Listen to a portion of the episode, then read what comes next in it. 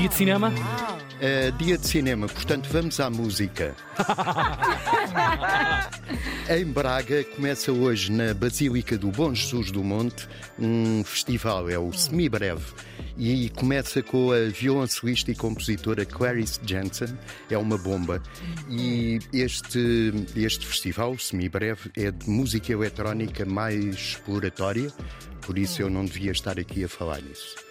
Quer dizer, também tens lá na Antena 2 muita música concreta, vai dar mais ou menos ao Sim. mesmo. Sim, concretamente, sim, sim. Vai, e já falei no Michael Jackson, por isso. Claro, claro. Ah, já está tudo. Olha, agora. por mil. É isso. No sábado há a Tujiko Noriko e o Joji Koyama, ou vice-versa, é o Tojiko Noriko e a Joji Koyama. Está tudo bem, está tudo bem. No sábado há a Warren James, que é outra bomba. É o- tem um álbum, o Gentle Confrontation, com batidas frenéticas, tem 27 aninhos e a voz grave. Eh, isto acaba tudo no domingo com a organista Kali Malone que vai tocar Bach. Isto é mentira e é para, para disfarçar. É que o homem diz barro todos os dias, não é? Pois é Sim, uma sim, sim, promessa sim, sim. que ele. Claro, que ele está a cumprir. Uma É- referência. É, um exatamente. direto comercial. repito uma frase de um Mas eu vi esse compositor concerto. português, que é o Eurico Carrapatoso, que diz: Barre é como ao porco, aproveita-se tudo. Aí está. Ora, aí está. Eh, hoje abre em Lisboa, no Museu do Teatro e da Dança, que fica na Estrada do Lumiar, mais propriamente no Palácio do Monteiro Mor. Apanha-se o Campo Grande e segue. Segue, segue, menino. Segue, segue, segue. É a exposição Gil Vicente, Portugal e Espanha nos primórdios do teatro europeu. E é a maior exposição que se fez até agora sobre Gil Vicente, tem, que faz 500 anos. Tem 450 peças de várias companhias de Portugal e Espanha e conta a história do pai do teatro português. É, tem eh, várias peças, tem memórias dos espetáculos, por exemplo, da cornucópia, com trajes de cena, adereços, maquetas de cenários, fotografias, vídeos e tem tesouros, que, como a compilação do Palácio Nacional de Mafra, que é de 1562, que raramente se vê. Desenhos de Almada Negreiros, etc.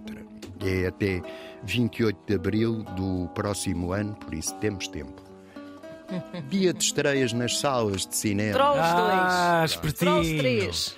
É a estreia de um filme português, chama-se Não Sou Nada, é de Edgar Pera e é um thriller psicológico que se passa dentro da cabeça de Fernando Pessoa. Thriller outra vez. Não se cala com o homem.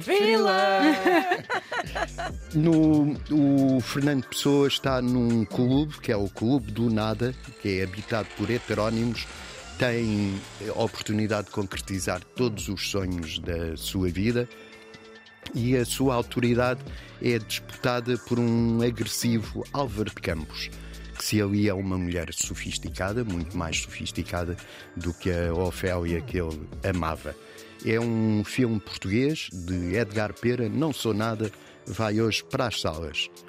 Só mais um cinema, um filme no Batalha, no Porto, que isto não pode ser só todo o país. Claro. Às nove e um quarto, logo à noite, há o Videodrome, que é um filme dos anos 80 do Cronenberg. David Cronenberg.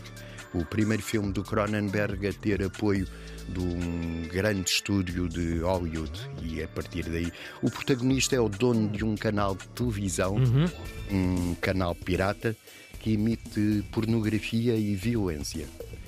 Por isso o Mas filme, em, em programas separados?